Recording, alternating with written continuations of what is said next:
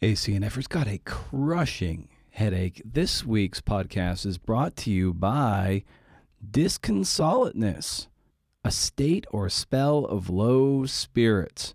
You wake up in the morning, the alarm clock goes off, and you are in a state of disconsolateness, unabating, unrelenting. I was like, no prompts. Like, what are the themes we're going to explore here? Like, you know, I need some inspiration and motivation. And Joe was like, I never had to tell my reporters that. They just went out and wrote the story and weren't, you know, too, I guess, moralizing about their own work.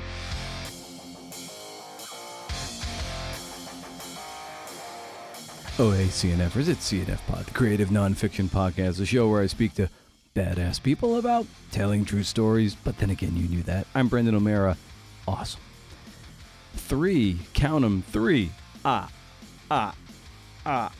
people on the podcast today. We have the father-daughter combo of Lucy Sexton and Joe Sexton, and she calls him Joe. It's just a thing that they do. You'll read about it in the piece. I don't bring it up in the podcast. I once started calling my dad Walter, and the first time I did it, he was like, kind of gave me side eyes, like, I'll allow it. I did it one more time, and you could see the steam starting to come out of his nose and ears, and I did it a third time, and he lit into me. He's like, I am your father. Lucy and Joe are on the show to talk about their Atavist feature, not just co-bylined, not just co-written, but more like a duet with individual voices braided together like a rope toy. Lucy was working on a documentary about the Iranian hostage situation following and during the Iranian Revolution, the late 70s, early 80s, while at the same time, Joe, current day 2021, while on assignment in Libya, was taken hostage himself for several days. Yeah, I know.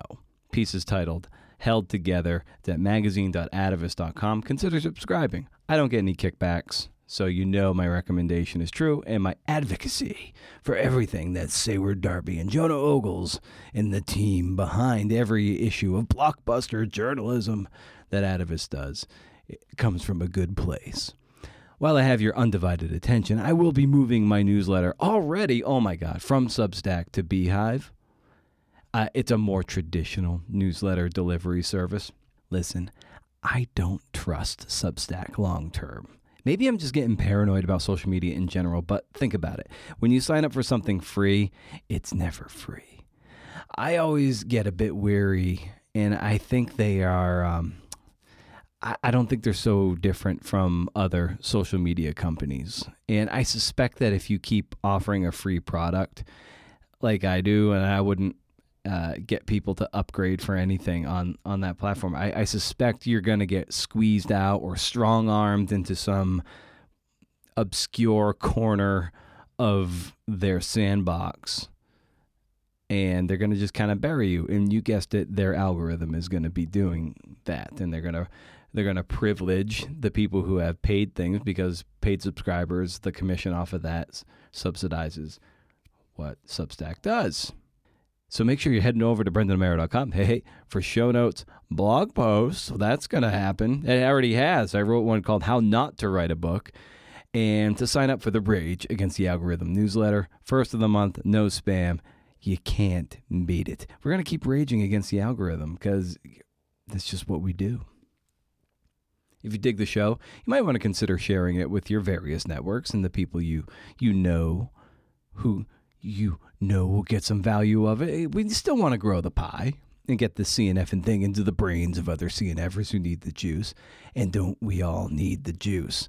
I have like a leaky bucket in my juice bucket. And sometimes I get a nice note from someone, and it's nice. It's nice. You need the juice. This podcast can provide juice. The show's listenership, I don't know. Sometimes it feels like it's going up, and then other times it feels like it's fucking tanking. I guess my charming personality might have overstayed its welcome in the podcast space. We'll always take nice reviews on Apple Podcasts, so the wayward CNFer might say, well, shit, I'll give that a shot. Yeah, and by the way, deleted at Brendan O'Meara Twitter account. See ya. Go away, son. I might delete the podcast one too, but then again, I might not. Like it's kind of like a placeholder because sometimes you find contact information on X. Sorry, Twitter. It's X. I don't see myself adding another social media account. I'm turning into something of a crank of late. Like I really feel like I'm just like folding in on myself in a lot of ways. But that's a good place from which to write a book, and I am writing a book, lest you forgot. But I don't think it matters, social media. And watching people's cries for attention and trying to get that coveted attention and toehold so you have a platform through which you can be more attractive to sell your memoir or your essay collection or your biography or your work of narrative journalism. I get it, but I don't think it matters. I don't.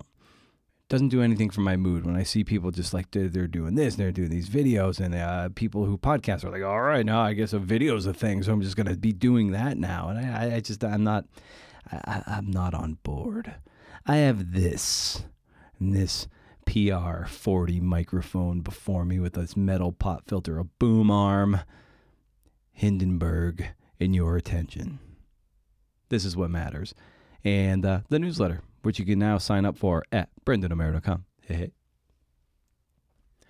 I want to give a shout out. We got 2 new patrons, and anytime I get patrons on the pod, I gots to recognize you. I want to say big thanks to Simon Cole. I want to say thanks to Kim Costigan for upping her pledge, and I want to thank Jamie Curry, who is on board now. 2 from the UK. It's kind of crazy. This is an international enterprise, CNF Pod. So thanks to everyone there who decided to join in our little podcast that could, to throw a few bucks in the coffers to help it to help it live, and for Kim there for upping her pledge 25%. That's pretty great. Shout out to Athletic Brewing, the best damn non-alcoholic beer out there. Not a paid plug, but I am a brand ambassador, as some of you know. And I want to celebrate this amazing product. So tasty. It's got, I hate the word mouthfeel. I hate it. But what's great about it is it doesn't taste like watered down beer. It actually has that kind of, that a richness that IPAs have. Mouthfeel. If you head to athleticbrewing.com and use the promo code BrendanO20 at checkout, you get a nice little discount on your first order. Free Wave is my favorite. I don't get any money, and they are not an official sponsor of the podcast, but I do get points towards swag or like t-shirts and beer. I do have to pay for shipping, but it's nice that I can accumulate points and get beer at a redeem those points for beer and then pay $5 for shipping. And then I have some libations that are lacking in what makes them libated. To give it a shot. All right, first off is Editor-in-Chief Sayward Darby. This is her final visit to the show. For 3 months, the parent company of the Atavist mandates a 3-month sabbatical once every 5 years, so I'm told. So she's been forced to take a quarter year off. For the type A mind, I don't suspect it'll go well. I joked with her. I'm like, so you have like 11 weeks to like decompress and then 1 to enjoy. And I think she laughed. But she might not have. She probably didn't. Anyway, we start with Sayward, and I asked her, what advice can you possibly give to an upstart journalist, given that the paths that got the elders to where they are don't really work anymore. Riff.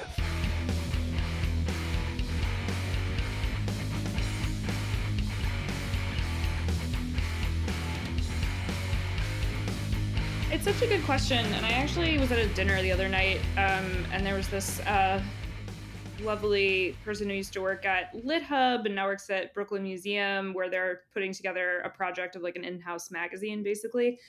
And we were talking about being asked these types of questions. And I said, I never really know what to say, because what worked for me might not work now for anyone, just because the world has changed, the industry has changed so much.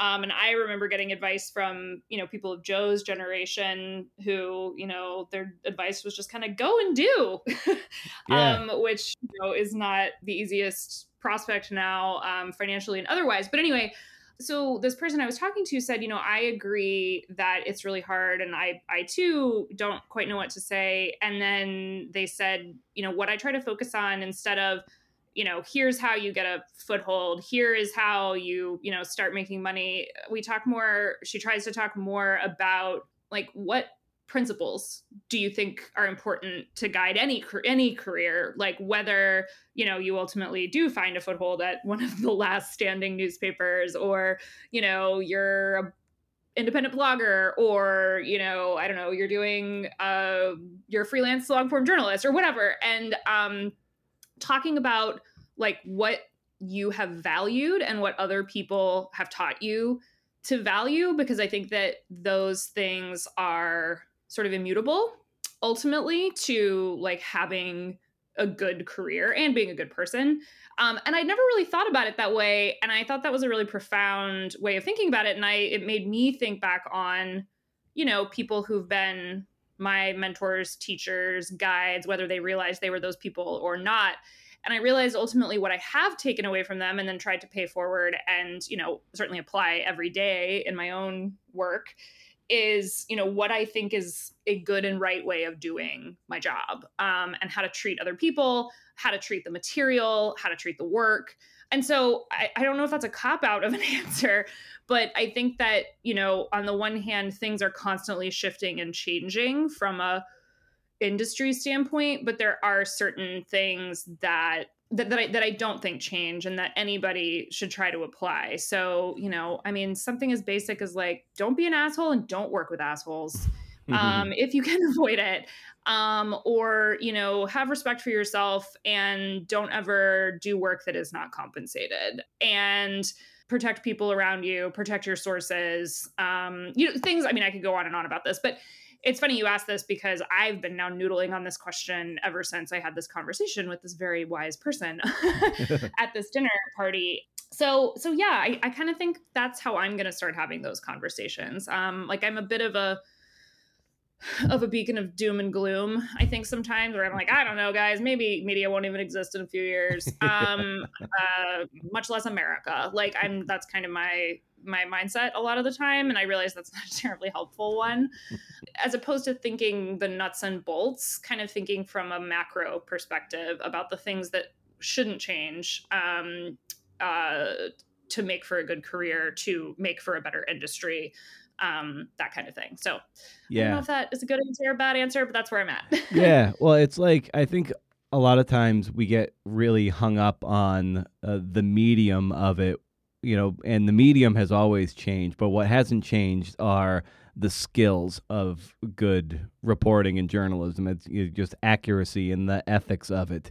It's just making sure you're a solid interviewer and a solid writer, and basic tenets of research, of which even my research muscle isn't very good because Google has made us so lazy. And it's right. Like being able to track down things in a more analog way can get you some really rich stuff that a lot of other people are either ignorant to or lazy. And so it's, you know, those things, if you like those core skills, if those are solid, then I don't know if you'll be able to make a living, but at least what you do is going to be rock solid. And then, you know, if you focus on those skills, then maybe it does parlay into something that is more sustainable. Those kinds of things, you know, skills, because I do think we as a society, as young people in this society, you know, often really prioritize, well, how can I put myself in a position to make money? Which, I mean, great, we all need to make money. But I think like in some ways, like starting from the standpoint of like, how can I do my job well is, and well can encompass a lot of different things. It can encompass, you know, research you're talking about. It can, you know, encompass particular skills within that, you know, writing, editing, whatever. But then also, like I said, sort of values, you know, being a good person, having principles that you stand by as a journalist, I don't know, learning from people that you respect, like all these different things.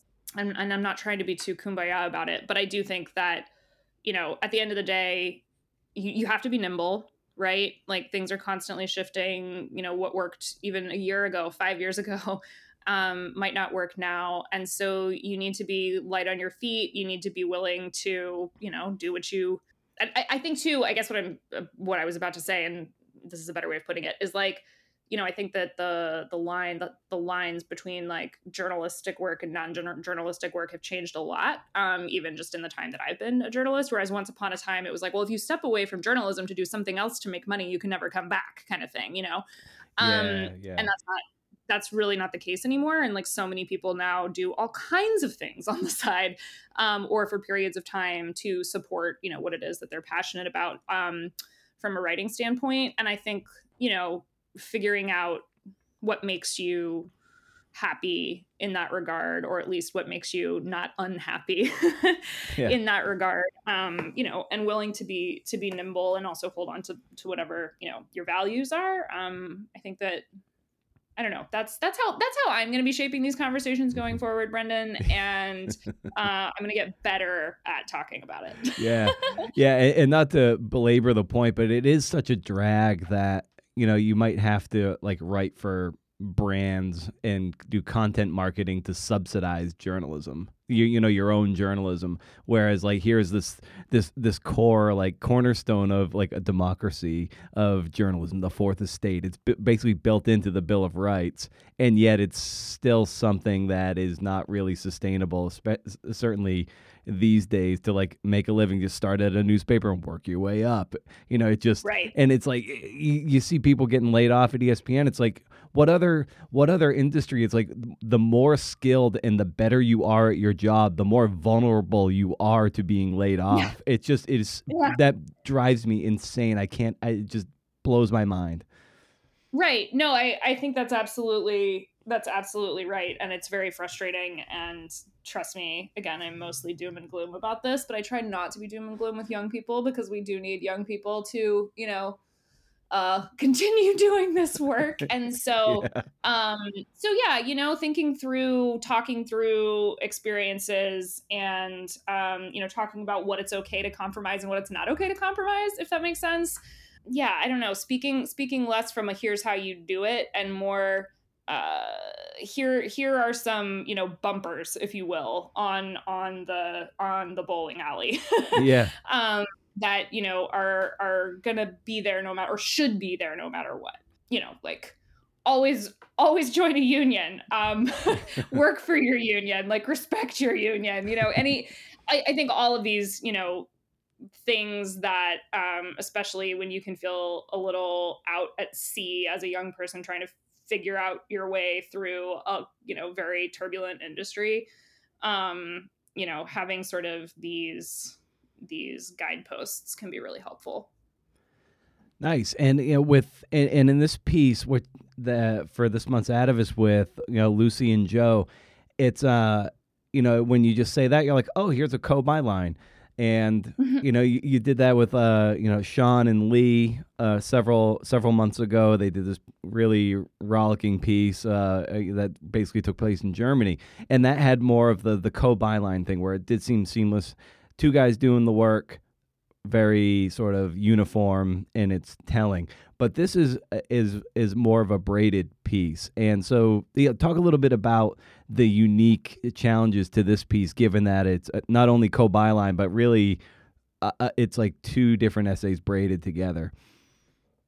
Yeah. So the origin of this story kind of goes back a few years, actually, because Joe has pitched the Atavist a few times. And in one case, the story didn't work out because we had just run a very similar story, literally like right when he pitched that story. And he ended up writing it for ProPublica, where he worked at the time. And it was an amazing story. And then he pitched the story that eventually became his book, because he was kind of, you know, working through what he wanted it to be. And he and I talked a little bit about it, and he said, you know, ultimately, I think this is a book. And in the course of that conversation, I remember, so this was May of 2021, he kind of went silent for a few weeks. And I was like, oh, well, I don't know what's going on, but, you know, he'll get back to me when he gets back to me. And then he sent me this email that said something like, you know, I'm back from this reporting trip to Libya. Things were crazy. I would have to go back and find the exact language. But point being, it was incredibly like underplaying the situation in the most in the most insane way. I had no idea at the time what had happened because he wasn't really telling people. It wasn't really public information. And then fast forward to late 2022, and he and I were both at the ceremony for the DART Awards for the coverage of trauma. The Atavist had won, and the Outlaw Ocean Project had, I can't remember if they were a runner-up, honorable mention, like whatever it was, for the work that Joe and Ian and Pierre and Mia had been doing in Libya. And he spoke on this panel and he talked about being taken hostage. And I was like, what? He got taken hostage? Like somehow I had just completely missed this. And then, so we spoke afterward and he said, I'd love to talk to you at some point about pitching some ideas again. And then we had coffee a few months later and he told me, he was like, I have this idea where my daughter, who happened to be working or producing a documentary about the Iran hostage crisis at the exact moment that I was taken hostage, you know, we have this idea of maybe writing a piece together about that experience. And I was like, that sounds really fascinating. I, you know, would love to hear more about it. And then, again, fast forward a few months, and they actually sent a fully written draft. So it came in this braided form where it's like Lucy talking, Joe talking, Lucy talking, Joe talking. But I there were a couple of things I really liked about it. I mean, first of all, it felt like in some ways they were speaking to each other as much as they were speaking to the reader. And I thought that was really special. And then there are these really lovely, like, literary moments of almost overlap in the piece where you realize, like, one of them is seeing something from their vantage and the other person is seeing it from their vantage. And so there's repetition, I guess, is what I'm trying to say in the piece. But it works really well because you're actually seeing it from different sides. And I thought that was really special. And then also just, I mean, there's the wild, you know, coincidence of what Lucy was doing work-wise when her father was taken hostage. But then they have this, you know, really moving, complicated backstory as father and daughter. And I think they do a really nice job of, you know, weaving that aspect of things into the story.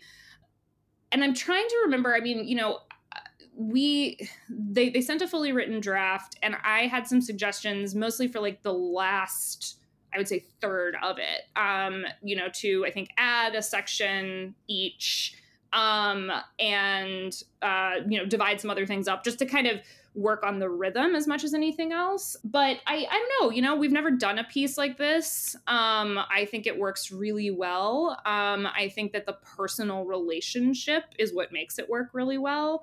And I'm excited for people to read it because I hadn't really thought about it until this moment, but you're absolutely right about sort of the generational difference. And I think that, you know, they're each coming to this work from such different points in time. But at the same time, you know, I think there is something, Joe worked at the New York Times for forever, worked at ProPublica, which is, you know, obviously an incredible organization, and then kind of strikes out in the freelance world. And I think there's something to be said for what this story tells us about the dangers of, I mean, it's dangerous to be a journalist, period, in a lot of the world. But here too, it's like, you know, you put together what is essentially a freelance outfit. And, you know, when you're taken hostage, for instance, you don't necessarily have, you know, institutional backing protocols. There were protocols, but anyway, I don't want to give too much away, and I'm rambling and not sounding terribly coherent, but I think that there is sort of this like undercurrent in the story about the state of journalism and how it has shifted. And in some ways, like Joe and Lucy, like riding those currents together and in ways they maybe didn't expect. And I think Joe especially does a really nice job of, you know, talking about how his career followed you know, something of a traditional newspaper path. And then, you know, late in the game, relatively speaking, you know, he went off that path, and, you know, started trying new things and learned a lot in the process, to put it lightly. So yeah, I don't know. It's just, it's a really special piece. And I think they did a really, really nice job with it. And it's nice. Their writing styles are very, complementary. Like, I don't think they're the same at all, but they are they're very complementary. Yeah, and just from the editor side of the table, and the fact that they sent you something that was, I won't say fully formed, but definitely like a draft. What you know, what challenges did that present you to make sure everything felt harmonious? I wouldn't say challenges per se. They were easy to edit. I mean, they're both prose. They like to be edited. And so I wouldn't say challenges exactly. One of the things, and this often happens when we have a more personal story, you know, I try to gauge what people's comfort level is digging into certain issues. Because especially when somebody's like, this is the story I want to tell, if I, as an editor, see a dimension that I would really like to flesh out more, you know, I want to make sure that that's something the person is comfortable with. They seemed totally comfortable with it. And actually, one of the most helpful moments in the process was I talked to Lucy on the phone and early on, because I know Joe, he and I have communicated many times, but I'd never met Lucy. And so she and I got on the phone. She wanted to talk about some things related to the Iran hostage project, just to, you know, explain how she wanted to characterize it, et cetera. Anyway, and in the course of this, she ended up actually telling me various things that wound up in the story, you know, sort of stories about her childhood. There's this one incredible detail that comes up about how she got mad at Joe, the way he edited like a 3rd grade homework assignment. And that ties into the end of the piece too. Exactly. And so like, that was not originally in the piece. And it was one of those things, she's telling me this detail. And I said, I was like, that's incredible. And like a really like fun, like only the child of a writer would have this experience. And I think it said something about their relationship. It's not a challenge at all, but just kind of figuring out how to, like, what's not there and how do I find it? And I'm sure there's more. Of course there's more. You know, they've lived long, rich lives. You know, just having posing questions to with the knowledge that I don't actually know what the answers are. You know, is there more we can say about this? Is there more we can say about this? What about an example from childhood that might, you know, reflect this theme or whatever? And so sort of asking these almost broad questions, not factual ones, right? Like I'm not asking, well, what, you know, when did this happen and why? Although there were certainly those types of questions, as there always are in edits. It was more sort of, okay, let's think about this thematically and maybe dig into, you know, your biography and find something that might reflect that theme. And that's a very different, you know, way of editing as opposed to, you know, I don't know, define what this means. Or, you know, can we timestamp this? Or, you know, have we thought about a kicker for this section? You know, like just very different kinds of, almost sort of like personal psychological questions. But it's fun to work on those types of stories. Nice. And it's been nice over the years to see various co-bylined and co-produced pieces. It was like Annalise and Zahara, you know, Lee and Sean, you know, you and Ariel for the podcast. And now it's like the father-daughter combo of Joe and Lucy. So it's just, it's really cool to how you've, over the last couple years, been able to showcase the different dynamism of co-produced and co-bylined and co-written pieces. So I'm excited for people to get to experience this kind of collaboration that you've been able to put together. Yeah, no, and thank you for saying that, because I do think those are all very different stories. Yeah, you know, very not just subject matter wise, but in terms of what does it mean for two people to be working on this, you know, like you obviously Sean and Lee's piece about Putin and his support of neo-Nazis in Germany decades ago. You know, that is a piece. It's seamless, right? There are two people writing it, but it is the same voice throughout, which is obviously, you know, its own kind of challenge. And here we have two voices that are very distinct because they're, you know, each one writes a section and they go back and forth. But at the same time, they are not actually separate stories, right? They are the same story woven together from different perspectives. And then you have, you know, Zahara and Annalise. And I think in that case, you have a writer and a videographer, like you have people working in sort of two different media to you know, convey a story. And then, I mean, the podcast was its own sort of unusual situation, but you have, you know, Ariel kind of doing the nitty gritty reporting, describing, and then I'm sort of doing like the high level, like, you know, reminders of history and, you know, not talking to people so much as like narrating something. And those are all, really, really different ways of doing a joint project. So, so I'm excited for people to read this one. I think it's really special. If you are a father, if you are a daughter, you know, I can imagine how this story will feel really special. Fantastic. Well, Sayward, as always, thanks for coming on and to kind of tease out this piece and to talk a little shop. So we're going to kick it over to Joe and Lucy now, and just best of luck with your time off now going forward. Oh, thank you so much. I'll talk to you in November.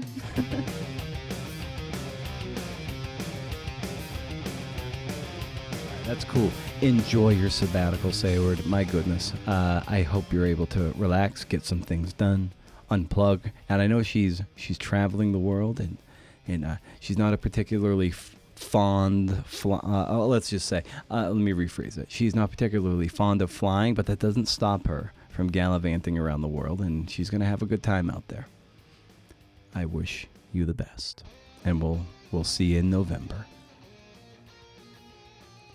Next up, now batting, Lucy Sexton, who is a documentary filmmaker and writer, and Joe Sexton, who is Lucy's father, longtime sports writer, and worked on the Metro desk at the New York Times for a bit, freelancer these days. ProPublica was on a team that won the Pulitzer Prize with ProPublica, and he wanted to test his mettle by working by going overseas to work on some important international reporting, and really could not have gone worse. I mean, I guess it could have, but it's about as bad as it gets. And Lucy and Joe, they write so wonderfully about it. And it was, in the end, it was Joe's idea to do this. And again, we start at the point of when he knew he was ready to take this on. Like, when you came back to the States after this horrible ordeal, like, when did you know you were ready to write about it? I don't know.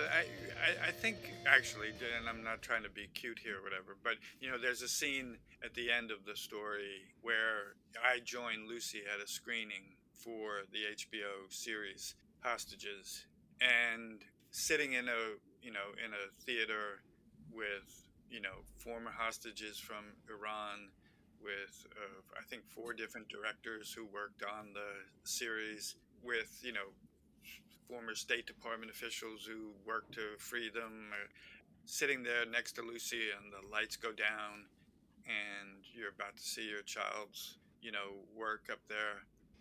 I think it just struck me, like, we should tell our story.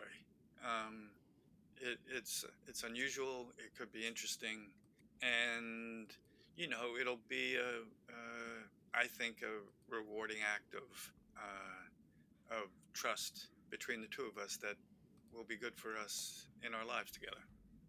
And this is a completely different kind of braid. It is definitively 2 voices, 2 vantage points, 2 points of view.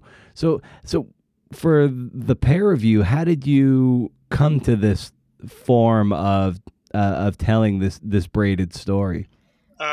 Well, you know, a couple of things. One is, you know, from the time I got back from Libya, I was always pretty uncertain how much I wanted to write about what had happened, if anything. You know, we were mainly focused on publishing the story that ultimately ran in the New Yorker in November of 2021. And once that was done, and for that piece, I actually asked not to be named in it, in part because it just felt like a distraction to me, and also my 2 youngest girls, who were then 11 or not yet 11, I didn't want them to, I have never told them what happened, and so I didn't want them to, you know, get asked by somebody's parent at a soccer game or something. So I had put off the idea of even writing about it for a long time. That once Lucy's documentary project was done, and we had gotten together in Manhattan for the sort of screening of the Hostages series, I thought, you know, maybe I felt like I could write something about it. And Lucy and I have always wanted to do a project together. whether that's work on a book or work on a documentary. Or so I proposed to Lucy, would she, you know, consider or be interested in trying to write jointly write a piece. But I think it was clear to the both of us, I'll let Lucy speak to it as well, that, you know, the only way to do it would be to, you know, do it in kind of alternating chapters of our own voices. You know, it would be hard to imagine it otherwise. And you know, I think we both recognize that it would be unusual and maybe distinctive in some way, but I'll let Lou talk about it too. I think that's a good setup in terms of like where we first started with the piece. Maybe like, as you'll see in the piece, you know, we talk about maybe my stubbornness as like the child of a writer growing up being like, my voice is important. And I guess that's still stayed true. And so I think one, just creatively, especially when you're writing with someone, you know, in your like immediate family, I think it's always like best to try to respect each other's voices and writing styles and versions of the story. But I think another thing behind it was just, I think some of the strength of the story was just kind of in the strange coincidence or confluence of different parts of our lives, be it professional life, personal life, Joe's life, both career and personal. And so I feel like, you know, one of the kind of themes or things that we explore in the story is just how do you balance between these different parts of yourselves or different parts of your story. So I think it also just made sense to keep it kind of like a back and forth passing of the baton. And for those who might listen to this before they read the piece, why don't we do a little background, just an individual background of where your individual points of view are coming from with this piece, and then, you know, that'll obviously make sense as they begin to fold in on one another and braid together. Right. Joe, I'll let you start. Yeah, so, you know, I had I'm now, you know, just turned 64. I've been a newspaperman my whole professional career, which is now somewhat alarmingly in excess of 40 years. You know, across those years at the New York Times and later at ProPublica, I was always both intrigued by the possibility of doing work overseas and also deeply uncertain myself whether I really have the guts and the stones to do that kind of work. And in the spring of 2021, I was no longer associated with any big major news organization. I was on my own and reconnected with an old colleague from the Times, Ian Urbina, who had founded something called the Outlaw Ocean Project, which is a sort of investigative news site dedicated to covering all the mischief and mayhem and marauding that goes on the high seas around the world. And, you know, we had a long friendship and professional relationship, and we each admired each other. And he was intrigued by whether I would kind of join up with his new outfit. And he had a reporting trip in mind, which was to do a story sort of investigating the horrors being perpetrated against African migrants trying to make their way to Europe. And it was a very ambitious reporting idea that we would first go to Libya and then on to Niger and then maybe down into Guinea-Bissau to sort of trace the full route of migrants trying to make their way to Europe and the terrible circumstances they could find themselves when they were often captured and detained. And Libya was the first stop. So for me, you know, at almost 62 years old at that time, you know, it might have been one of my last chances at foreign correspondence, or the chance to do that kind of work, and maybe the chance for me to prove something to myself. So I said yes, and soon enough was on a flight first to Amsterdam, then to Istanbul, and on into Tripoli, and that's how I wound up there. And I have had spent almost like a decade overseas, so kind of opposite trajectory in terms of really throwing myself out there and working across Southeast Asia and East Asia and then France a million places doing kind of freelance writing and journalism, making documentary films, opening a restaurant in Vietnam, doing some private intelligence work. I mean, I tried everything and ended up coming back to the United States in 2019 and was supposed to be going to law school and ended up deciding not to do that like a month before classes started and went back to full-time documentary filmmaking. And so I guess by 2021, when our story kind of begins, I had been working for the last half year or more on a documentary series by Show of Force for HBO, exploring the Iranian hostage crisis that happened in 1979 when the U.S. embassy was seized and taken hostage for 444 days, kind of as a result of the revolution that had happened and a lot of kind of deep questioning about Iran's relationship with the U.S.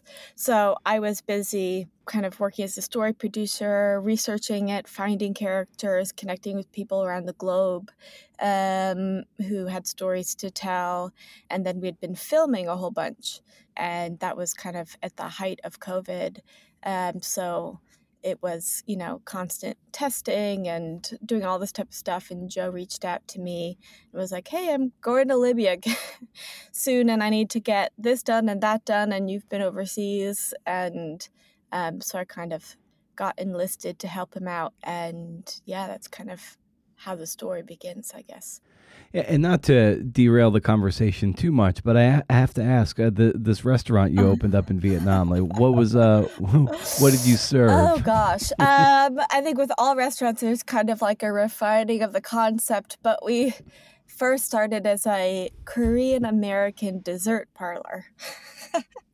So okay. My boyfriend at the time was a Korean guy who had moved to Vietnam and had helped open up a couple of Korean ice cream. They have a particular type of ice cream called bingsu, which is like a shaved milk ice cream. And it's very popular across Southeast Asia. And so he was like, I want to make one of my own. And then, of course, I was like, well, let's add some like root beer floats and waffles with ice cream. And the root beer floats were not popular in Vietnam.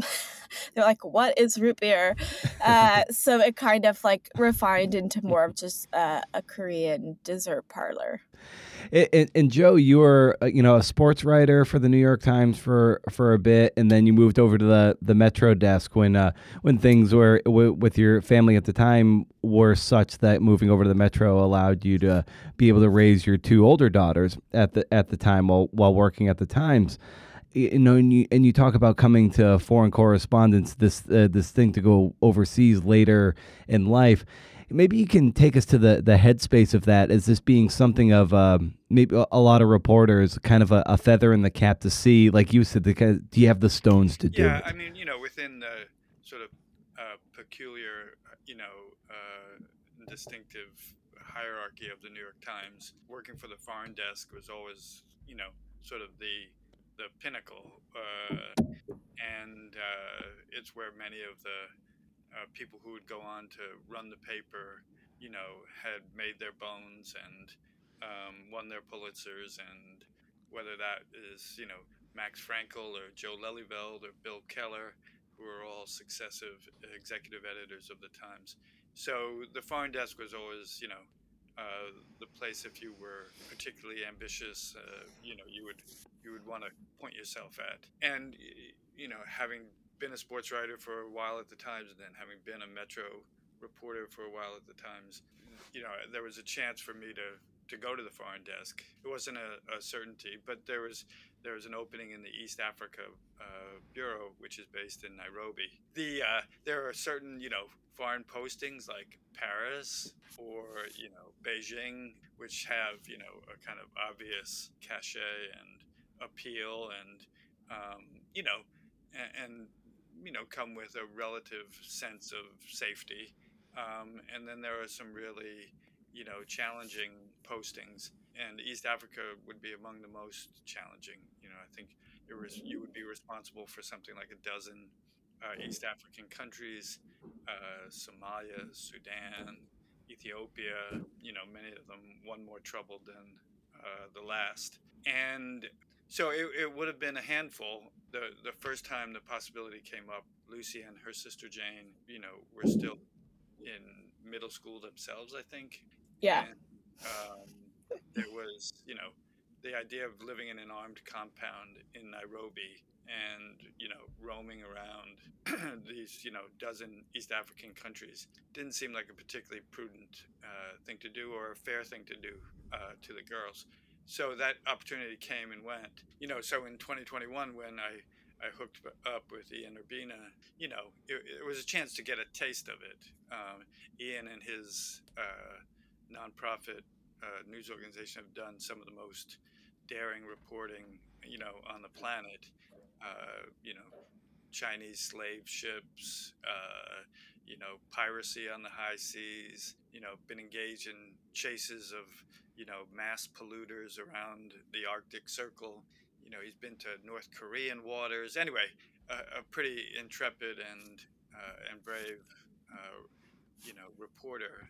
And so the challenge, you know, the chance to just like get a sniff of that, a taste of that, you know, felt both appealing and scary, and for me, you know, amounted to a little bit of a reckoning with my own sense of my own personal courage or lack of it.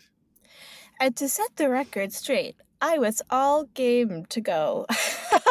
And I think I was seventh going into eighth grade or something, and I was already like researching schools that I could go to.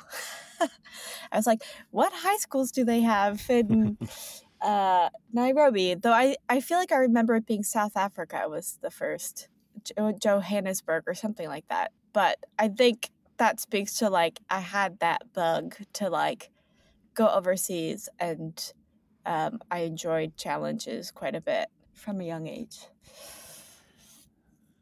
Yeah, that's wonderful. And it's, and Lucy, like you know, at least the journalism just through which I'm familiar with you now is like your medium is documentary film, and, you know, and this piece proves what a wonderful writer you are as well. At what point did you realize that maybe, you know, film was the medium that that appealed to you? If it in fact appeals to you more than any other sort of journalistic spur. I mean, I fell into documentary film quite by accident. I was like fresh out of Reed College, and had always planned to go to law school and wanted to become like a law professor. And I was just doing, you know, a little bit of research work and help for a former New York Times journalist, or I guess he was at the time, but took a sabbatical to write a book.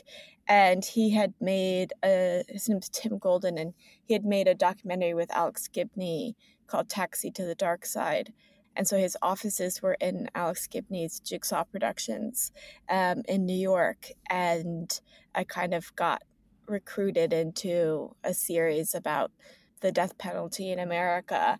And so, yeah, I was never like a big watcher of documentaries growing up, but kind of fell into it and found it to be a really interesting form of writing, because a lot of times you're writing with images, but there's extensive like writing of treatments and scripts, you know, before you even go out and film, which was really interesting. But then I went out to Southeast Asia and also got kind of recruited into a 2-year project that was a ProPublica project, actually. And I was kind of contributing reporting and research from Vietnam. And then we made a documentary out of that for Frontline. And anyways, I gave a real try at being like a print journalist, and was trying to kind of, you know, report from overseas and from Vietnam, where like you know, there's no AP there. There was no Reuters. It was kind of like a black hole to a certain extent. You know, freelance journalism is pretty brutal. It's like 90% of the time writing pitches that, you know, don't even get a response from an editor. And then they want, you know, the entire piece to be delivered perfectly with images. And so it kind of was a bit of a jarring experience of like, I really want like a mentor. I want to learn how to tell stories better. And documentary kind of was always there. So, and it's a very, very collaborative process. It takes like really like a village to make 1 hour of anything. So I really appreciate that kind of collaborative aspect of filmmaking. Yeah. And Joe, given that, you know, you and Lucy are, you know, are journalists, but, you know, bridged by like two distinctly different generations and ecosystems of journalism too. The way you came up is so different than the way people are coming up in the last 10 years and certainly now.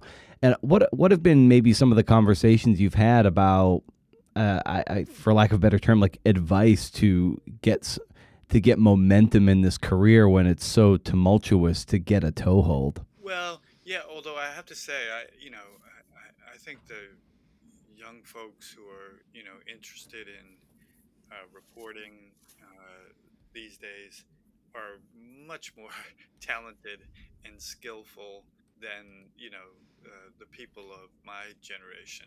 And while there's, you know, obvious challenges to the industry of, you know, for-profit journalism these days, there also have been, you know, an abundance of, you know, of new creations and new ways of telling stories and new, you know, the Atavist itself is a prime example, right? An online magazine that does, you know, high quality, you know, storytelling. You know, places like that didn't exist, you know, when you were trying to get a job at, who knows, you know, the Concord Monitor in New Hampshire, or, you know, the Roanoke paper in Virginia. I'm actually intimidated by the young people who want to get into the business now because they have skills in data, in social media, in technology, in language, you know. So I'm holding on by my fingertips at this point. And, you know, they have more to offer me than I have to offer them, I think. I do love this one moment in the Atavist piece that you wrote, Joe, is you wrote, like, when the Times asked me to help conduct in-house seminars on street reporting, I made a point of telling younger reporters that success is often determined before you get out the door. If you're fatalistic about getting what you need, failure awaits. If you force yourself to believe that an improbable reporting coup could happen, often as not, it does. Corny maybe, but also true, at least in my experience. Yeah, I mean, you know, look, there are some, you know, eternal truths that, you know, if you're going to be a good reporter are, you know, as applicable today as they were, you know, 50 years ago. But, you know, there are a whole lot of dirty little secrets in the world of journalism as well. And one of them is that, you know, if you're sitting in a newsroom, and even a newsroom as accomplished and you know, full of resources as the New York Times, and a big story breaks, there's more conflict in people's heads than you might imagine about, like, do I want in on this, or would I love this particular challenge to pass me by, right? Because, and so, you know, I can remember when the bombing of the Federal Building in Oklahoma City happened. It was a huge news event, and the entire newsroom was, you know, in an uproar of excitement and obligation, and they were recruiting people, you know, to get on a plane. The publisher had commissioned his own private plane to fly people out to Oklahoma City, and, you know, all you had to do was put your hand up, and you could get to go. And there were fewer hands put up right away than I think our own mythology of brave and intrepid and aggressive reporters would lead us to believe. And so I think that advice I would give younger people back then about street reporting or whatever, there's something of the same element there, right? Is like, hey, can you run out on this quadruple homicide in the Bronx, whatever, tonight, get us some, victim material, and, see if you can find out more on the cop who was involved, or, that's a daunting thing. And, and to do it, at a moment's notice, and you can go one of two ways. One is which, oh, fuck, how am I ever going to get anything? This is going to be, or like, okay, strap it on, let's go. I always find something, whatever, get in your car and get to the Bronx. But it's more conflicted than I think we'd like people to believe. So Lucy, when you started on the Atavist piece with Joe, how did the let's go to the pitch. How did the pitch look to this when you were looking to co-produce this piece? I mean, I think it was more Joe pitching the story idea to me, and being, are you game to try this?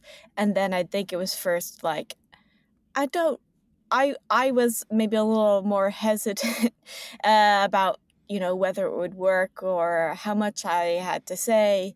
And so I think between Joe and I, we both felt like, well, one, we should write this thing out first, the whole thing, and just see if there's something good there. I mean, the process was a little bit like, Joe was like, okay, great. Well, like, you go write up your stuff and I'll go write up my stuff and we'll just send it to each other. And I was like, no prompts? Like, what are the themes we're going to explore here? Like, I need some inspiration and motivation. And Joe was like, I never had to tell my reporters that. They just went out and wrote the story and weren't, too, I guess, moralizing about their own work before, like, going out and seeing what the story was. I was like, I'm not one of your reporters, but I'll try. So I went and just wrote up kind of a long personal story of my experience and tried to think about, chapters or good places to stop. I think we had from the beginning kind of thought we should try doing this kind of braided narrative. I always love playing around with structure, story structure. I don't like starting at the very beginning and just going linear all the time. I love having kind of Rashomon effect sometimes, switching perspectives and telling the same story over again. So I think we were both very game from the beginning to see if we could do kind of a fun swapping of voices in the piece. So yeah, I like wrote up a whole thing and sent it to Joe. I feel like Joe, I was always the first to deliver the piece, and then he would come back with like, okay, this is what I have. And then we just kind of started shaping it and then giving each other, some notes on where we could push things further. For someone who's used to relying upon visuals and audio to sometimes really ground the story in the moment. My writing, I think, was a little bit less like immediate, and it was this moment at this time of day and the cicadas and all, these like little details of the immediate experience, I think, was actually lacking from my writing in the beginning. So Joe gave me some editorial advice. And yeah, we just kind of drafted it until we felt it was good enough to send out. And I think it was kind of, the pitch was like, read this. And if you think it's good, let's talk. Yeah. I mean, I think actually it was Lucy's first burst of writing that persuaded me that the story really might have promise. It's actually was an early version of what is the introductory sort of chapter of the piece that's in the Atavist, and she just struck a very, I thought, effective and conversational style of that was, a little bit playful and a little bit sarcastic and a little bit just a very good kind of scene setting. That really convinced me, like, oh, this might actually work and be of interest to people. In many ways, I had the much easier writing assignment, right? Four of us were abducted and held in Libya, and all I really had to do was tell, what by definition was a fairly, I think, unusual and compelling, sequence of terrible events.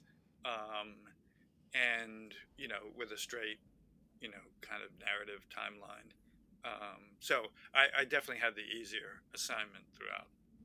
I think some people might argue that you had the far more difficult task because it was so traumatic on your end that you have to revisit those moments. And to hear you call it like you're like I had the less demanding assignment. It's like there's maybe that was a way for you to detach a little bit to make it a bit easier to approach. Yeah, I mean, my whole relationship to both the events in Libya as they happened. And since has been one of relative, calm, both in the moment and then afterward. And again, I think you're probably right. It's probably some kind of trick of the brain or the heart to, one, initially get through some terrible events and then, later on to process them. And I hadn't told the story of what happened to many people prior to this. I don't think I had even told it to Lucy. And, I was to this moment, and we'll see what kind of reception the story gets. To this moment, it's awkward. Will people read it and see it as, like, I don't know, self-indulgent or self-important, or will they read it and have just a human, healthy reaction to, a fairly remarkable story of dark coincidence and, a kind of imperfect but durable relationship between a father and a daughter. I hope they do, but you're pretty self-conscious and. But now that we've gone ahead and written 15,000 words or whatever, I think we made a commitment that we were going to be okay, kind of undressing ourselves a little bit. I mean, I don't mean to speak for you, Joe, but at least my own experience as a writer, there's a difference between like writing something and then having it read by others. And I think for writers, writing is can be a very personal process of just like processing and thinking through a moment or trying to capture or understand your feelings at the time, regardless of whether it'll be read by others or not. But that is a strong motivation and impetus and almost inspiration for writing. Part of what was hard for me writing this was like, how do I make a story in which every day I'm spending 18 hours or 16 hours working religiously on a job that I'm doing that kind of like doesn't have that much to do with Joe's story. I don't know how to make like 16-hour, shoot days interesting to others. There wasn't a lot of time for me to process anything or even feel much of anything.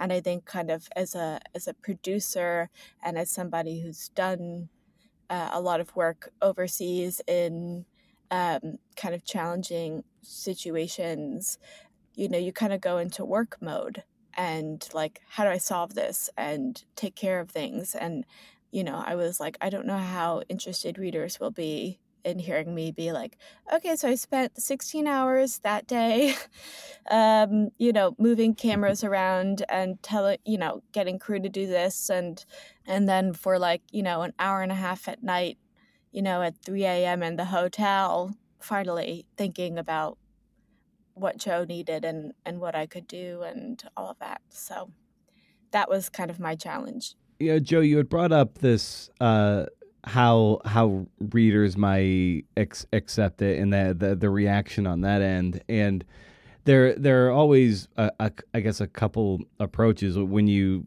put out a piece of this nature or any nature where at one point maybe don't care what readers think about it, and that, but then there's another part like, oh, you want to say like, do people like it? How are they going to respond to this? And for you as a writer, to what extent do you put a lot of weight in just the reader reaction part of it, just for, you know, to make sure you're on the right pace, or for your ego satisfaction, or do you not care at all? Oh, I care more than it's even, you know, safe to say. You know, I mean, I'd like my answer to be, you know, some tough guy answer like, I don't give a shit, you know, I write my truth and whatever. Yeah. You know, I think, and I'm hardly distinctive in this, but we might as well be honest. I think we all crave, you know, a response that, you know, that satisfies our vanity and, you know, but that is, you know, that's a substantial and ever-present desire, and you know, I would have to be honest about that. That said, I think there are other simultaneous desires that you hold, which is, you know, depending on the kind of piece you're doing, one that it'll have some impact, particularly when you're telling other people's stories, that you do justice to those stories, and that and that those people's truths are received by the reading public in a way that, you know, you know, is of some consequence. So there are both legitimate and, you know, less flattering desires you go into any kind of publication of a story feeling. But, you know, the most honest answer is there's a whole lot of ego investment in it, whether you're fully honest with yourself or, you know, with the public about that. I feel like I'm maybe more conscientious than Joe. I'm always like, I just don't know how interesting this is going to be to other people. Should we really write it? And I think Joe was really like, let's just give it a try. Maybe it's coming from the documentary film world and the entertainment world, where a lot is put by like, how many viewers did it have, and how, you know, pacing is so important. Like, did you lose people within the first 5 minutes? I think there's a lot of concern with that within documentary. I know it's there in writing, but I don't know. I just always think that my own story and life story is really not that compelling.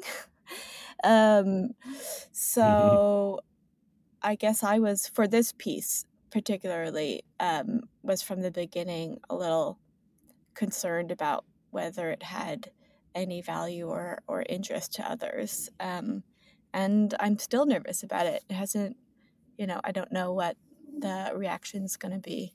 But I think one thing that felt, that put those kind of fears to rest a little bit was, if we just stay true to our story, and to, you know, I think one of the more interesting and fruitful and evocative parts of this story is really the relationship between Joe and I, and this father-daughter relationship. And so I think that's kind of, you know, while it's unique to us, those relationships are also universal.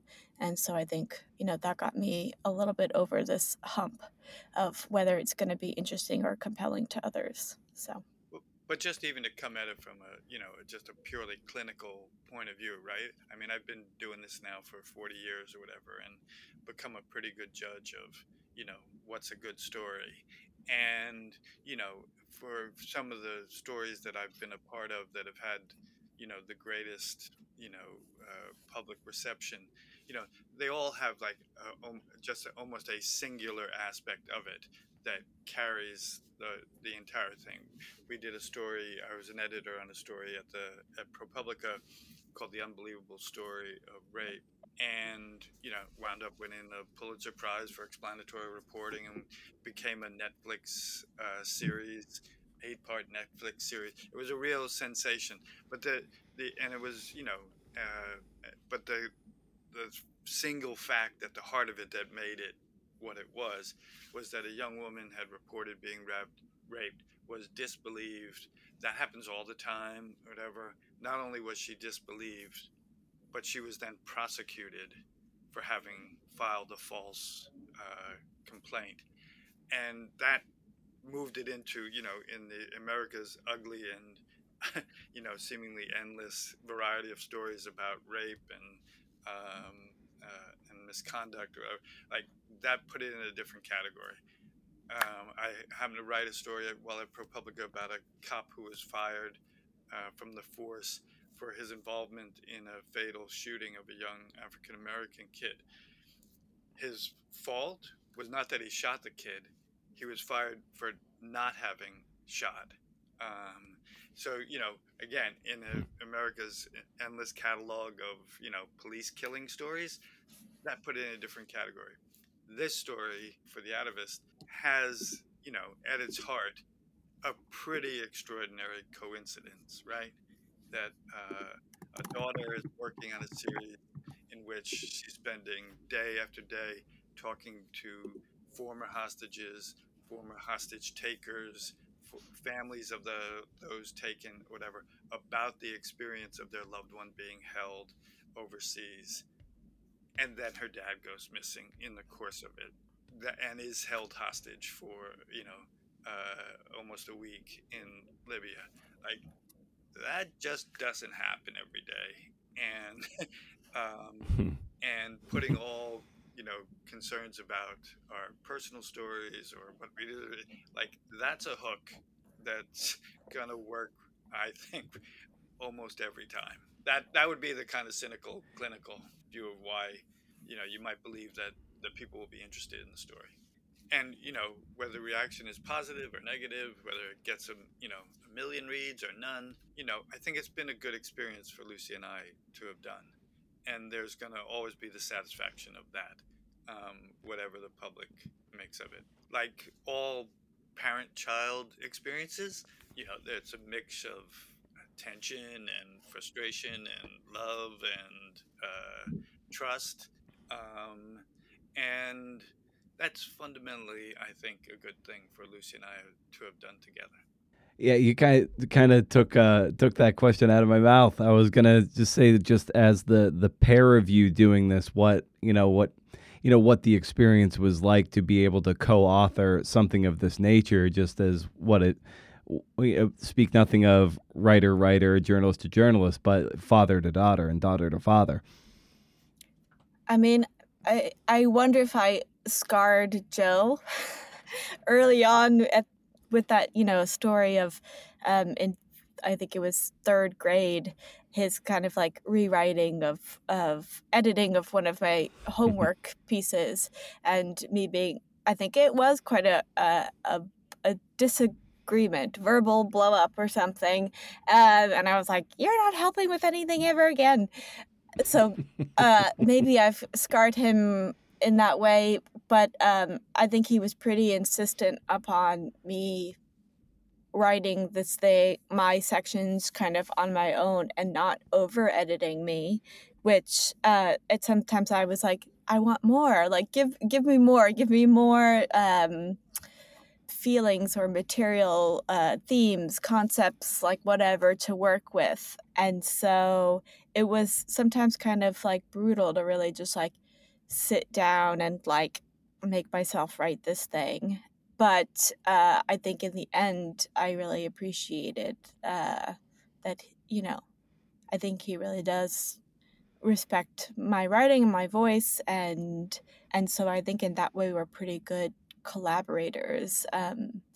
And you know, when I was off in Vietnam and Thailand and Cambodia and whatnot writing, you know, freelance stories for, you know, Vice or all these different publications, and didn't have really much of an editor, I always turned to Joe and was like, hey, can you take a look at this? And so I think we have kind of developed a kind of like also more professional relationship when it comes to that. And yet, you know, of course we have like those father daughter moments or those moments you have with close family members where you're like, you are so annoying right now. And the good thing about families, it's like really hard to shake them. So I think we allow for each other to like have our moments of annoyance and move forward. And, you know, it kind of like just is part of the whole thing. So I think it's been a great experience.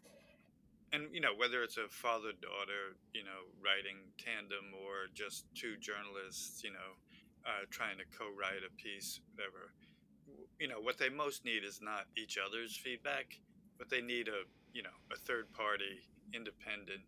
And, you know, Sayward was really, I think, awesome. She was taken by the story from the first time she read the first draft of it.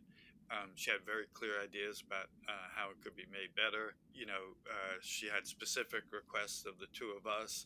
And I think having, you know, that kind of excited and enthusiastic referee, you know, step into it was vital and will always be the case, you know, in any kind of, you know, jointly written piece. So I'm very grateful to her for her work. You know, there's a scene in the Godfather when like Don Corleone, like he realizes that Michael did something that pulls him into their underground, and there's a look of anguish on his face, like, oh my God, like you were supposed to not be in this. You were supposed to be the one who got out.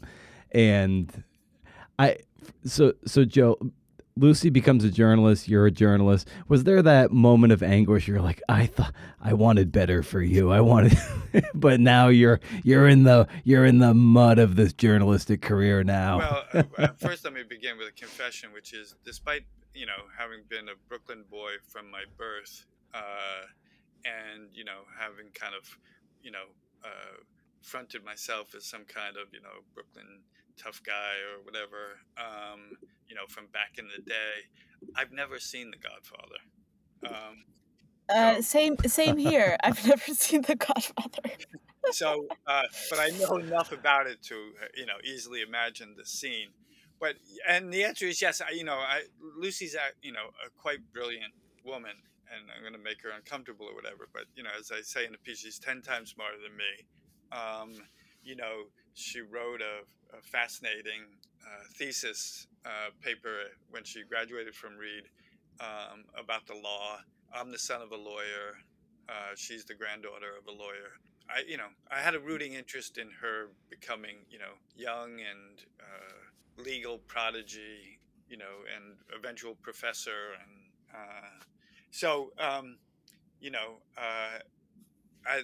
just because she really, you know, I think liked the subject of the law and was recognized by professors and whatever as somebody with a distinct degree of promise to, you know, enrich that world. But to have instead entered the world of storytelling, there's nothing wrong with that. Like I said, well, I'll steal an old line. Lucy's heard this a number of times, but so one of my favorite colleagues at the New York Times was a big city columnist, Jim Dwyer, who had written a column for first Newsday and then the Daily News and then came to the New York Times.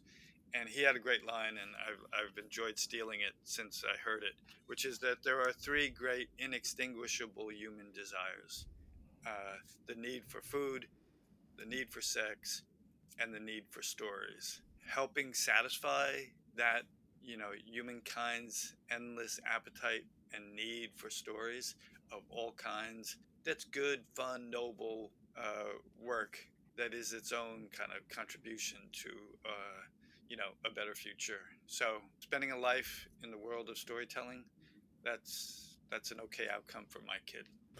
Very nice. Well, as I bring these conversations down for a landing, I love asking the guests, and this is great, we have two, for a recommendation of some kind for the listeners. And that can just be anything you're excited about. It could be reading, it could be movies, it could be a brand of socks you're particularly tickled about. So I'd extend that to the two of you. Like, what might you recommend to the listeners out there?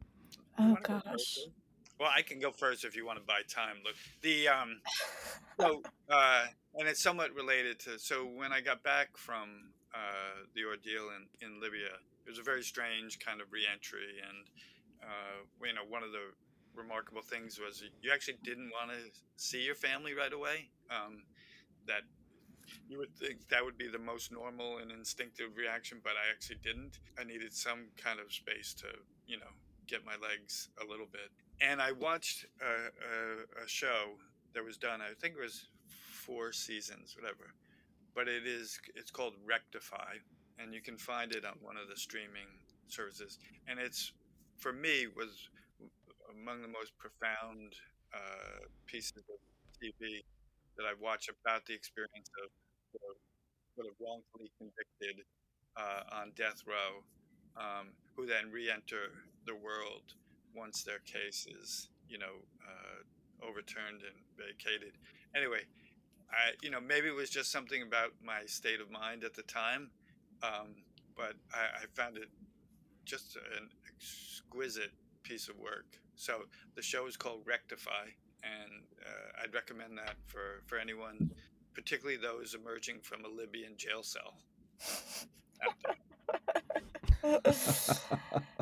I'm trying to think of something. I mean, 2 things come to mind. One is recent, one is not so recent, but stays with me and is kind of relevant to writing this piece. The recent thing is I enjoy Amtrak trains in the summer, and I know there's been a lot of horrible flights that I've been dealing with, and I know a lot of people are like, you know, trying to get away in the summer, and I just have to say, Amtrak trains, they're so nice. I would just suggest that as a life hack for the summer, avoiding the horrors of flying right now. If we're wanting something more creative of a recommendation, back in 2021, so at the year that this kind of story takes place with Joe and I watched one of my favorite documentary filmmakers, Robert Greene. He came out with a documentary on Netflix called Procession, and it's, you know, all of his work is kind of like hybrid between scripted and documentary, and really complex, interesting story structure.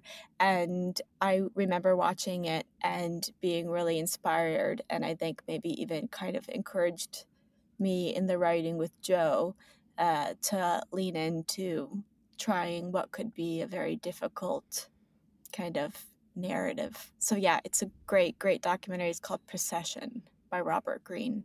Oh, fantastic. Well, Lucy and Joe, this was so great to get to talk to you about this this piece and your approach to it. And I just want to, you know, commend you on a job well done, and thanks for coming on the show to talk about it and some other things. It's been a pleasure.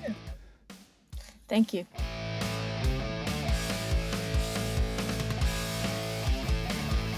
Sayward, Lucy and Joe, nice. Great talk. Great chat. You can visit magazine.atavist.com to read the piece and or subscribe. $25 a year. Not bad when you really think about it. How many things are you subscribed to? So many creators out there are asking you for a few bucks a month. I do. Patreon.com/CNFPod. But so do like a million other people I know who are on Substack or be it Allie Ward of Ologies, and she's on Patreon. And then there are people who haven't even really built an audience, and they start a newsletter, and they're like already, hey, pay for this so I can do my work. And it's like, they haven't done the hard work of building a base. They're going to be very disappointed. You know, if I upgraded to paid for everyone I read, I'd go bankrupt. I suspect you would too, so I wonder what makes you choose to pay into one versus another. It could be as simple as kindness, or it could be something else. I mean, this podcast will always come out on Fridays, whether people pay for it or not. I mean, you pay for it one way or another, be it time or money, and people who do both, awesome. High fives. I hope to offer more one-on-one stuff, some FaceTime. I think that helps. I think people really enjoyed that. It's just a matter of finding something of an objective party who has talked to hundreds of people about doing this kind of thing and listening, hearing you out, maybe offer a little pointer here and there. And you want to talk about a bargain. You know, if I had a CFO, they'd be like, you got to cut that shit out. but I don't. So here I am. What are we going to talk about this week? I suppose I can talk about some book stuff. I haven't talked about book stuff in a while. And you know what I've been riffing on in my journals a la John Steinbeck is, you know, what's been consuming my days of late is the feeling of, like, am I doing enough in a given day? And sometimes it just never feels like enough. I don't even know what that is. But I think this week especially has been pretty good. I've spoken with, you know, long conversations with 5 people. And then when I say long conversation, it's like upwards of an hour or more. I usually cap it off at an hour and then want to circle back with people. And then found some other people, some intermediaries who put me in touch with people. So that's really good. You know, that's good. And I think that is enough. It's hard to tell sometimes. Like, I'm reaching the bottom of the bucket for sure of the written record on Prefontaine. I must be in the bottom quarter, if not lower. So that leaves me with tracking down more people to interview, interviewing past interviewees again, circling back for more detail, cleaning up the transcripts. Oh, gosh. I have more than, like, 60 transcripts, probably pushing closer to 70, and I think I need to clean up about 40 of those. Ugh. I mean, it's not as bad as actual transcribing, but it's still a slog. I also need to write. I've been in a slump of late, haven't had the momentum. And I need to lay down more road, find out where those potholes are, you know, find out what feels thin, you know, when I know maybe a particular area could benefit from some more bulking. You want to know these shortcomings when you're like 8.5 to 6 months from deadline versus like 1 month. Be like, oh shit, I got to circle back to 30 people because this feels bad and I've only got a month to do it. I don't want to do that. I've written probably in the neighborhood of 10,000 words. So that's not terrible, but we got to start the hustle. In terms of the story, I really think the best tool is a timeline. You know, mine isn't as fleshed out as I would like it to be. So I need to really comb through my omnibus spreadsheet of more than 1,000 articles that I have very detailed notes about. You know, just find those big beats. Ask myself, what do they mean? Why are they worth digging into deeper? Thinking about structure, too. I don't think I have the chops to pull off what I really want to do, but it's to treat this book like the Last Dance docuseries on Michael Jordan. I think I cracked the code as to how I could do it, but I don't know if it's smart. And I suspect my editor will be like, please don't. But that said, that Last Dance element, that's going to be a chapter unto itself. You know, that's sort of a big block through which you could potentially hang the entire narrative. It's going to be its own thing. So I think I can experiment by breaking it up into chunklets that float over the top of the entire Prefontaine story and why he still matters, why he's still relevant today. You know, when those beats are measured out, you know, then the research and the reporting becomes far more targeted and far more efficient. Then you can go back to someone and you just talk for maybe 20 minutes instead of 2 hours. And you just go right to the heart of what you want to get. So anyway, that's kind of where we're getting, you know, and as we're still trying to find new people, more people to talk to. But that's where we're at. And then that's where we're going. Okay? Good. I hope you're good. I hope your writing's going well. And we've come to the end, so I hope what you will do is stay wild. And if you can do, interview. See ya.